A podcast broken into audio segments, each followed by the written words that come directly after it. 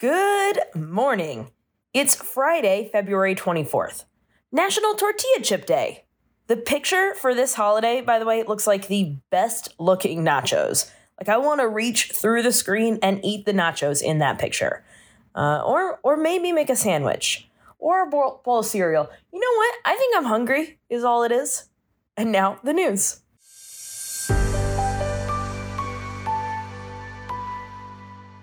In yesterday's episode, I mentioned that I wanted to cover the Fox News January 6th election fraud uh, mess that's been in the news lately. So that's what I'll be covering today. This will be a whole episode dedicated just to that.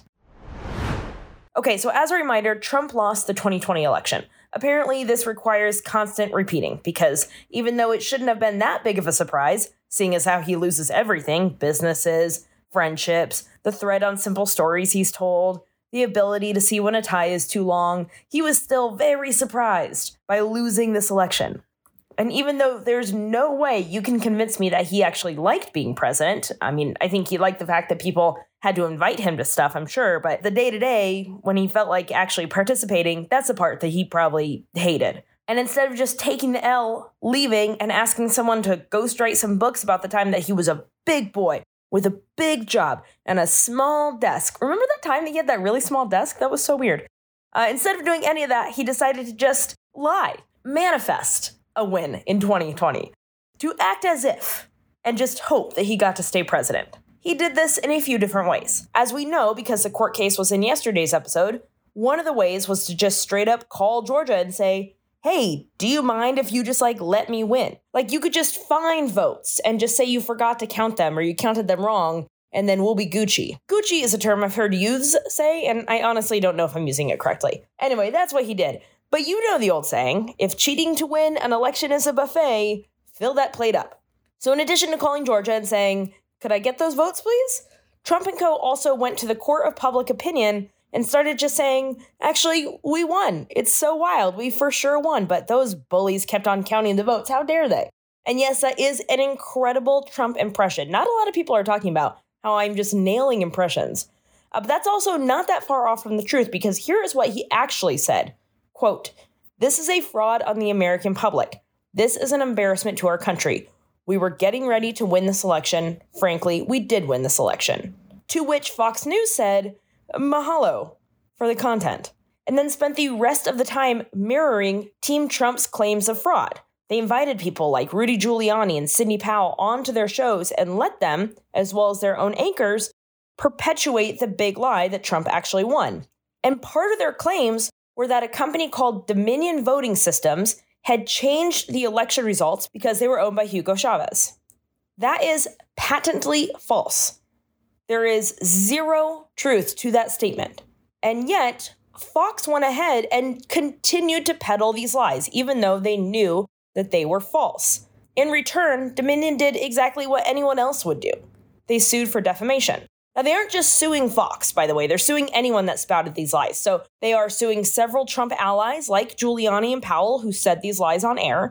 And they're also going after TV networks like Newsmax and One America News. Now, here's the thing if any of these anchors or Team Trump allies actually believed that Dominion had done something wrong, you can make a reasonable First Amendment argument here.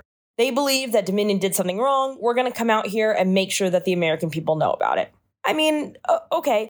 The problem is, through this case, we've learned that as Fox was going out and firing up their viewers with the lie that the election was stolen and Dominion had overturned results and everything else they were saying, what they were saying off air completely went against all of that.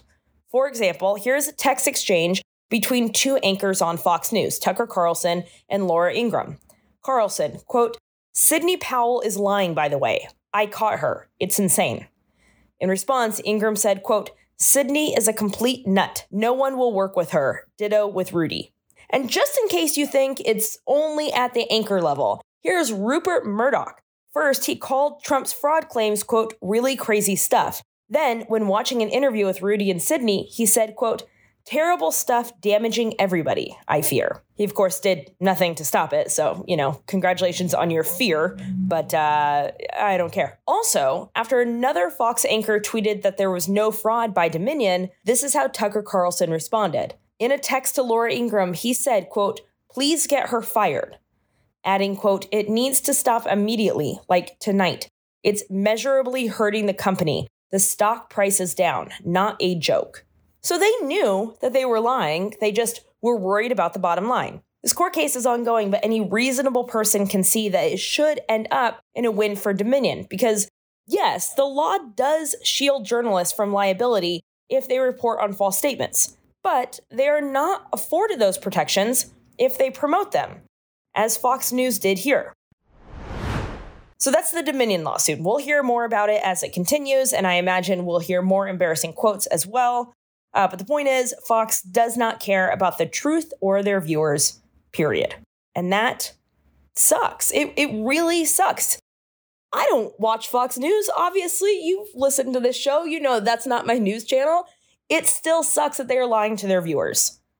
We all have people that we love that trust this quote unquote network, and they are being lied to. Okay, so again, we've got Trump asking for states to change their votes. We've got Fox hosting Team Trump lies and firing up their viewers, even though they know they're lies. And then, because despite those distractions, the fact remains that Biden won the election fair and square, we get to January 6th, where, at the direction of and sort of looking like the planning of Trump, a crowd descended upon the Capitol, threatened to hang the vice president, stole laptops and files, spread feces, took selfies, and tried to overturn the democracy that we pride ourselves on, all while Trump watched. On Fox News, by the way. It was a scary day for those of us at home, scarier still for those that were in the Capitol that day. Kevin McCarthy was there that day. He called Trump and told him that the rioters were trying to kill him. So, you know, he was probably scared. That was a whole two years ago. And even if Kevin McCarthy accidentally found a spine on that day, it's once again melted right on out of him. Because this week, even after the news about Fox News knowingly lying about election fraud came out, Kevin McCarthy turned the January 6th footage over to Tucker Carlson. Why? Because he, quote, promised.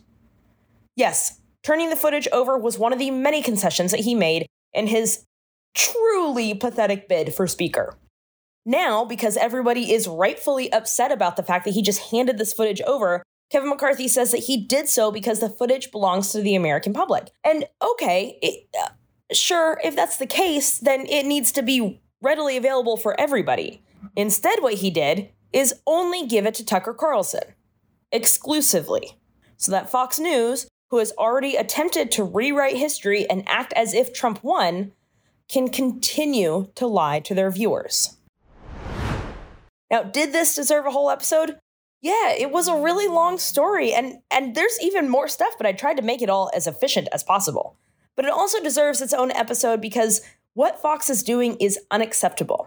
What the Republicans are doing is dangerous. And if we don't talk about it, if we just let this slide, they will continue down this dangerous path and we will end up with another January 6th or worse because Fox News, Team Trump, Trump loving Republicans, they all do better when the people in this country are divided, distracted, and detached from reality beyond the ones that is being crafted at Fox News. They don't care about their supporters, just simply that they have their support, that they can use their votes and their money to benefit only themselves. So, yes, this does deserve its own episode, more as the story develops. We cannot let this one slide. And that's it. That's the news. I'm proud of nachos, specifically the lobster nachos at Disney California. They are so good. But more than that, more than knowing that the secret to good nachos is a layer of chips, then cheese and some of the goodies, then another layer of chips plus the cheese and all the goodies, so that you don't just have like a bunch of chips without any stuff on them at the bottom. Because you are also layered and uh, a little spicy. I'm proud of you.